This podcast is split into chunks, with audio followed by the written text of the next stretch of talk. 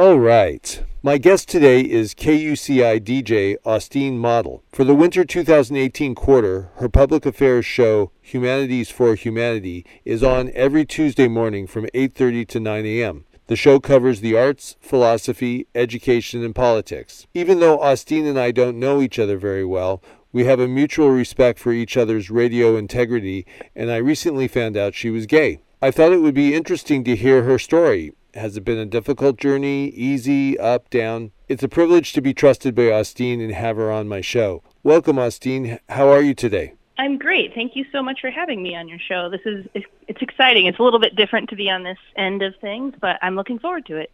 Cool, cool. Well, before we get into it, why don't you just tell us a little bit more about your show, Humanities for Humanity? Can you give us any insights? Yeah. After the 2016 election, I realized I was posting on Facebook a ton and I was like, you know, I really should find a different avenue to sort of explore my thoughts and figure out a good platform to talk to people. So sort of the goal with the show is to take different parts of the humanities or arts or philosophy and then um, I also focus a lot on education and obviously politics as well and just sort of talk to people in jobs or in positions that may not be necessarily thought of as I don't know. Well, just sort of a range of people, just to talk to different people about different issues. And sort of, I've found that if you talk to them about touchy subjects, but with the distance of, uh, you know, like a movie or a piece of literature or mm. um, any sort of different medium, the conversation goes a little bit easier. Mm. It's funny. I keep saying that I started off thinking that I would be talking a lot about my views and opinions, and what I've really learned is the power of listening. And I think mm. that's what's so interesting about radio and sort of podcasting in this world is it is a really good way to share your opinions and discuss with people, but you also really, being a radio host, has developed the skill of listening that I think is a skill that maybe as a society we haven't really privileged as much as we should. Hmm. Well said. Very good. Well, why don't we just start at the beginning for you, Austine?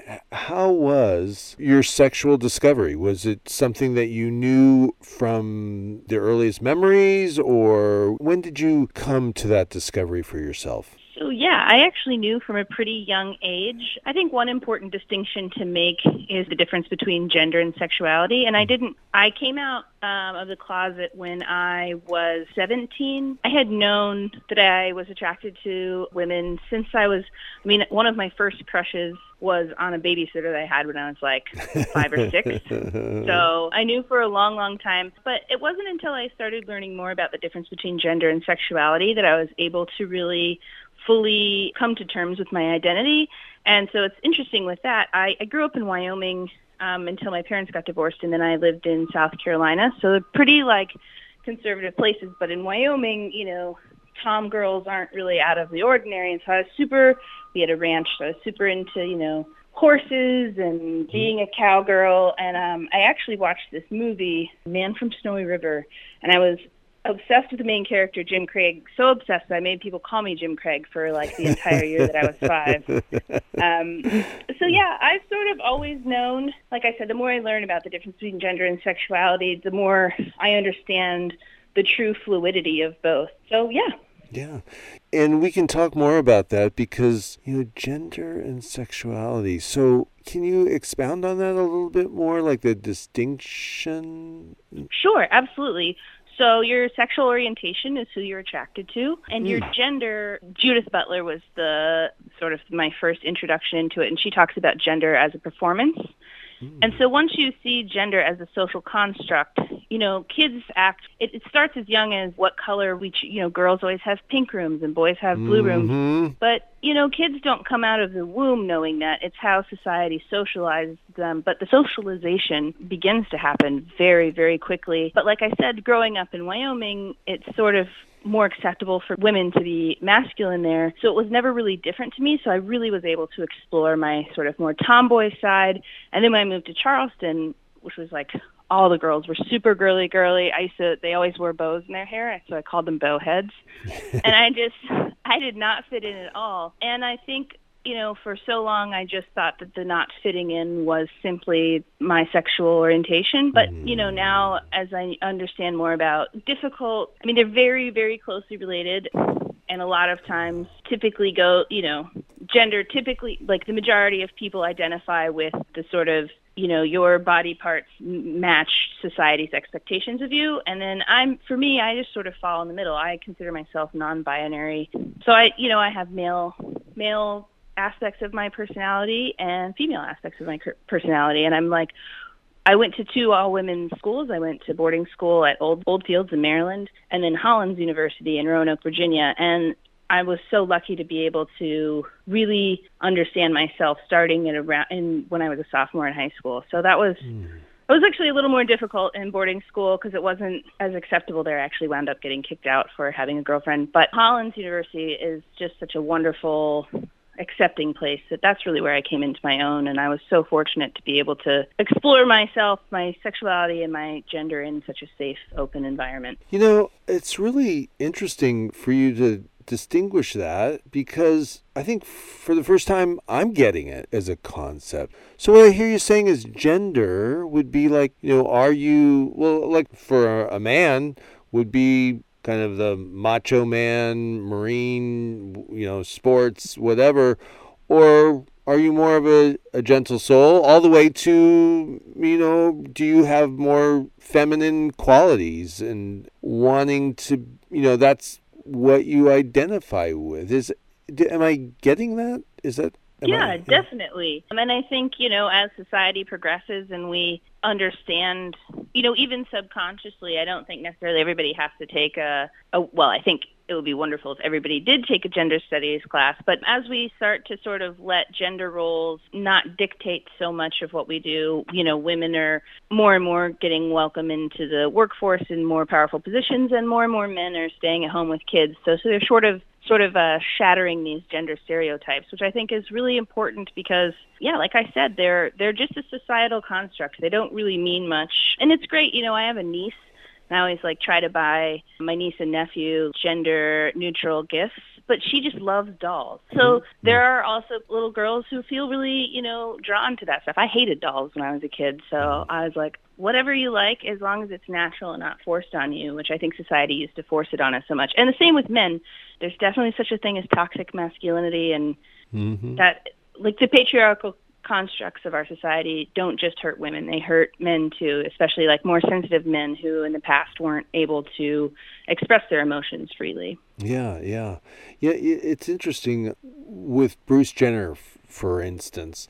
When I was growing up, and he was one of my heroes. When he was in the Olympics, it was just just this amazing feat. He was a hero. And then when he's gone through his, would you call it gender transition? Is that is, yeah, transition. Yeah, and um, I guess what we're looking at is that's what makes him happy, right? He is not comfortable yeah. being Bruce Jenner, the masculine Bruce Jenner. He wants to be a feminine Bruce Jenner. Or, or I guess his name is it. Caitlyn. Yeah, Caitlyn. I don't. You know, I think Caitlyn Jenner, Bruce Jenner. I mean, I think Caitlyn's a really interesting I think it's very difficult to parlay Caitlyn Jenner's experience onto like a normal mm. like your mm. average trans person has you know doesn't have the money to make the type of transition Caitlyn made and also I think just sort of the circumstances surrounding it it's just a very interesting situation and I think the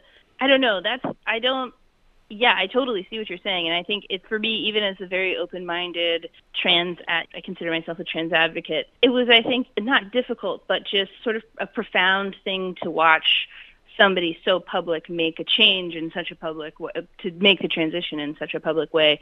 You know, Caitlyn is just more comfortable you know, as a woman, and that's great. And I think what's been kind of interesting about her transition is she's realized that there are so many different aspects of being a woman and she you know still feels connected to her love of sports and stuff like that and i think she I mean, I did, I did watch a few of the episodes, but I think she really started to embrace the different shades of womanhood, if you will, and that's good for her. As long as she's happy, that's all that really matters. Yeah, that's all that any yeah. of us I, I recently, yeah, and, you know, and I will say, you know, in the exploration of life and who we are and what we do, I'm like, oh wow, this person, you know, wants to dress femininely. And I must say, I'm like, I've said to myself, well, what would that be like to dress within in a dress and and be feminine. I'm like, oh gosh, I think that'd be kind of interesting. It's still a stretch for me. It's like, wow, that's what would make that person happy. Well, who am I? Yeah, to, well- who am I to say? I'll be honest with you. The thought of wearing a dress does not make me remotely happy. So um, it, it's totally just whatever anybody likes. And I think, yeah, as we move to be a more open and accepting society, you see it with some of the younger generation is really embracing this sort of gender fluid. Um, I think Will Smith's son Jaden is kind of interesting because I know he wears dresses sometimes, but I, as far as I know, he still identifies as a, a normal guy, and so it's just really Is that the- is that- challenging. Is that the son that's been in a couple of his movies? Yeah, Uh, yeah. Okay, okay. Yeah, Um, I, I, there was an article a few years ago. I don't really know, you Yeah. know, uh, but he was like wearing dresses, but also still comfortable being a guy, and I thought that was really cool. And you know, clothes are just clothes, and fashion will always change and come and go. But it is such a, you know, like for for people who are trying to represent an alternative gender or a, a non-binary gender or whatever terminology, the terminology changes, and everybody has terminology that they're more comfortable with. So I never know if I'm saying exactly the right thing, but Mm. Yeah, I mean, it's just sort of whatever works for your chosen Gotcha, gotcha. label or identity. But yeah, Yeah, yeah. Hey, hey, uh, just hang on for just a second, Austine.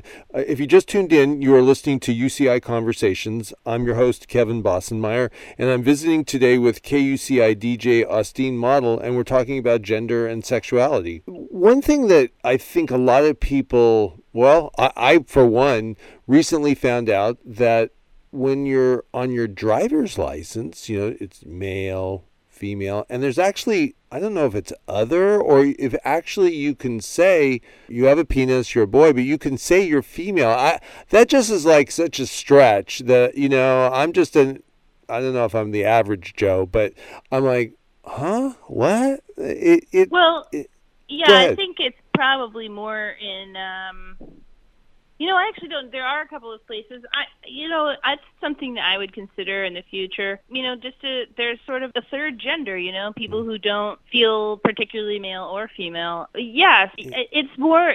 If you look at it, typically in this sort of situation, it's not going to be um, like a cisgendered guy who dresses masculine, being like, oh, well, you know what? That's that's kind of limiting too. Yeah, I think it's just sort of a personal choice. I think probably the majority of the people who would choose that option look fairly um androgynous or non-binary. So, you know, it wouldn't really be something that would I think you would like sort of like me. I mean, you see me and you can probably guess that I'm either gay or non non-binary. You know, I have a non-binary gender identi- identity and so yeah, I don't think it's Well, I don't think it's like, you know, a guy like you being like, "Oh, hey, I'm going to go." You know, it's not going to be a cisgendered person being like, "Oh, yeah, I'm not cisgendered." I don't know. It What does that What does that mean when when you're saying non-binary and you could you explain that a little Yeah, bit? so non-binary just sort of means gender is a binary, male, female, Oh. and if you're non-binary, you don't oh. feel Oh. like you identify as either. And then cisgendered means if you identify with the gender that matches your. Oh, that's um, right. yeah. You know, I will say in, in talking to my straight friends, well, even myself, to be transparent, it's like cisgender. Could they have thought of a name that was just a little bit more straight? It's like cisgender is just kind of like what? What's what? What is that? Yeah. What is that? I'll be honest. I um I don't remember the origins of that. I know that it has to do with It sounds kind of Uh, sissy gender. You know, it's like, well, well come on, Yeah. can, can we have a normal name? well, yeah, I think it's it's CIS gender. okay, And- okay, didn't know that. Yeah, and um, it, I believe, comes from medical. It's been a while since I've studied Yeah. all of this, but I do believe that it comes from a medical term. But I'm not 100% positive. But something interesting on that note is gender has traditionally been reinforced. The binary has be, been reinforced in a bunch of like medical literature, and even the mm. way that, like for instance, people who are born hermaphroditic, typically, like back in the day, the doctor would just decide which gender they hmm. thought the person would be, you know, Mm. So it was. It's, it's it gets very. It's Like like as they got older, they would decide. I mean, wasn't that? Well, birth. no. So they were deciding at birth. Oh, so what what they were closest to binary wise? Is that is that what yeah, you mean? exactly. Yeah. Okay. And I something tells me that the term cisgender comes fr- derives itself from something to do with that sort of medical terminology, but I'm not 100% sure. Gotcha. But yeah, we're just we're, hey, we're growing and learning every day, and w- we have a little bit more insight. So you know, back to your sexuality and your growth. What I hear is like high school, you maybe junior high, you're like, you know, I'm, I'm attracted to females, and and that Yeah. and and not. Was it clear to you? And not It attracted to was- m- men? No, it was not super clear. I had boyfriends. Mm. Um, I think my last boyfriend was when I was like 21, so it hasn't been. I mean, it's been 10 years. I guess it's a long time. Gosh, time goes by so fast. um, yeah, I mean, I. You I ain't seen nothing yet. Through high school, I actually at some couple of different points because I was in the closet at the time. I I had, you know, I was leading kind of this dual life that a lot of gay people talk about leading before they come out of the closet. So I had a boyfriend and a girlfriend. But once I N- Did they know of each other? they actually did meet each other once. It was super, super awkward. Um, we were also hanging out with my girlfriend's boyfriend as well. So it was just, you know, that's like sort of the reason why it's important to come out. So after that, summer actually is when I came out because Oh. it just got to be too complicated. So they, yeah. so it was like you, you guys, you weren't committed to each other. You, you had a boyfriend, you had a girlfriend, you were dating casually, and they, Well, Or not yeah, no, I mean, I was super in love with my girlfriend, and I was just sort of, you know, the, the old terminology of beard. I mean, I cared. My I had my guy I was dating was a guy I dated off and on. I went away to boarding school, so he's the guy that I dated, and I really cared for him and had stayed in each other's lives. But one, I, I would say honestly, as soon as I met my first girlfriend, there was I definitely knew I was attracted to women. I sort of always justified it. I was like, oh well, if I was a guy, I would date women like this. When I was attracted to women before that, um, but after the first time that my first girlfriend and I kissed, I was like, "Oh man, that is what it's supposed to feel like." And yeah, no, I so I was actually pretty tortured by that whole situation. Was terrible being in the closet and not being able to share that part of myself with my friends or even really myself or my family. But it was also kind of exciting to have, mm-hmm, you know, we were at boarding school and it was exciting and taboo and mm-hmm. you know, it was also very dramatic and kind of traumatic. So it was a lot of things, but Oh. it was one day I'll write. I have a degree in creative writing, so one day I plan to write something about it. It was definitely, uh, and it was like the mid 2000s. I graduated high school in 2005, so it's sort of on the precipice of when gay rights were becoming mainstream, but it was definitely not mainstream yet. Gotcha, gotcha. So you had a girlfriend, and you were like, "This is, uh, you know, fireworks are going off, and you are making big discoveries for yourself." So, did you mention that you they found out at school? You you were in the closet. You were. It's fun. It's dramatic. It's scary. What happened? Yeah, so it was actually it was pretty dramatic. My girlfriend was in my room at like we had lights out at a at either 10 or 11, I can't remember, and she was in my room at like let's say it was 11. She was in my room at 10:58 and we had been people were pretty I think everybody knew um so we were kind of on final warning and she was in my room. And a teacher came in and turned us in even though it was 2 minutes before. I don't know. At that point I had been struggling depression pretty badly and anxiety and I got well I had also gotten into trouble for like really dumb like in boarding school you get into trouble for really dumb things. So I was on uh, disciplinary probation for actually smoking cigarettes underneath a bridge. Um I, I never got into trouble for anything major but you know just these sort of I got into trouble once for making a prank phone call. So um you know just like stupid teenage stuff. I don't know if kids even do prank phone calls anymore because everybody has caller ID but it was it was a lot of fun back when I was in high school. And so instead of I wound up I was pretty sure I was going to get kicked out. So I wound up withdrawing and just going home on a medical leave to sort of avoid that and kind of recover emotionally because when all that happened despite obviously patient client privilege my uh, the school therapist and the the head the headmaster at the time actually outed me to my mom. And my mom's pretty conservative. It turns out that she was really wonderful about it Um, I came out to her a couple of a couple of months later, and she's like, "Yeah, I knew." And I was like, "How did you know?" Mm-hmm. Um, so I was I was very lucky. My mom was like always really accepting. I mean, it took her a while to come around, mm-hmm. but I mean, she never like kicked me out or anything. And my dad is also very conservative, and I came out to him around the same time, and I sometimes still have to rem- remind him that I'm gay. He he just definitely kind of ignores it, but he's a little bit older. He's 75, and you know, when you're born in 1942, I'm pretty realistic. I don't have, you know, people are born of a certain generation you know, my dad doesn't love me any less. He just doesn't like to talk about it, and that's totally mm. fine with me. Mm-hmm. Mm-hmm. So your your mom, your dad f- found out, and so how was the? Tr- you know, you said you had depression before you came out. Did that help? Sounds like yeah. it did. Yeah, it did. I think for me, depression and anxiety is probably something I'm always going to deal with. Mm. But I think not constantly lying to yourself and lying to the world mm. is such a relief and such a profound just it's a relief not to be lying to everyone and to yourself and yeah it definitely helps i mean i think you know not coming out i've you know there are definitely you hear of some pretty tragic stories of what happens when people don't come out and sort of repress this part of themselves and repression, you know, turns to anger and and people do crazy things. So yeah, I think it mm. definitely alleviated some depression in one area of my life and allowed me to focus on fixing other parts of my life. Very cool. And, you know, j- just for transparency's sakes, I've been sharing about depression and anxiety recently from the spectrum of a counselor. And he's like, and I asked him, well, you know, why'd you become a counselor? Anxiety. And I talked to a policeman for a situation recently. Uh, join the club. everybody's dealing with that. That and it's like, yeah, wow. Are you kidding? You know this thing. I think that, it's great that we're finally talking about it as a society because I think everybody, especially with anxiety, you get into this like tunnel and you're like, oh my god, am I the only one? I'm dying. Like, yeah, you know, all of these crazy thoughts and you know i've uh, most of my friends also you know have anxiety and it's nice to just be able to talk to somebody when you're having a panic attack and be like oh no, this is like normal. We know we're gonna live. We're yeah, yeah, totally it's okay. Yeah, I really appreciate you bringing that up.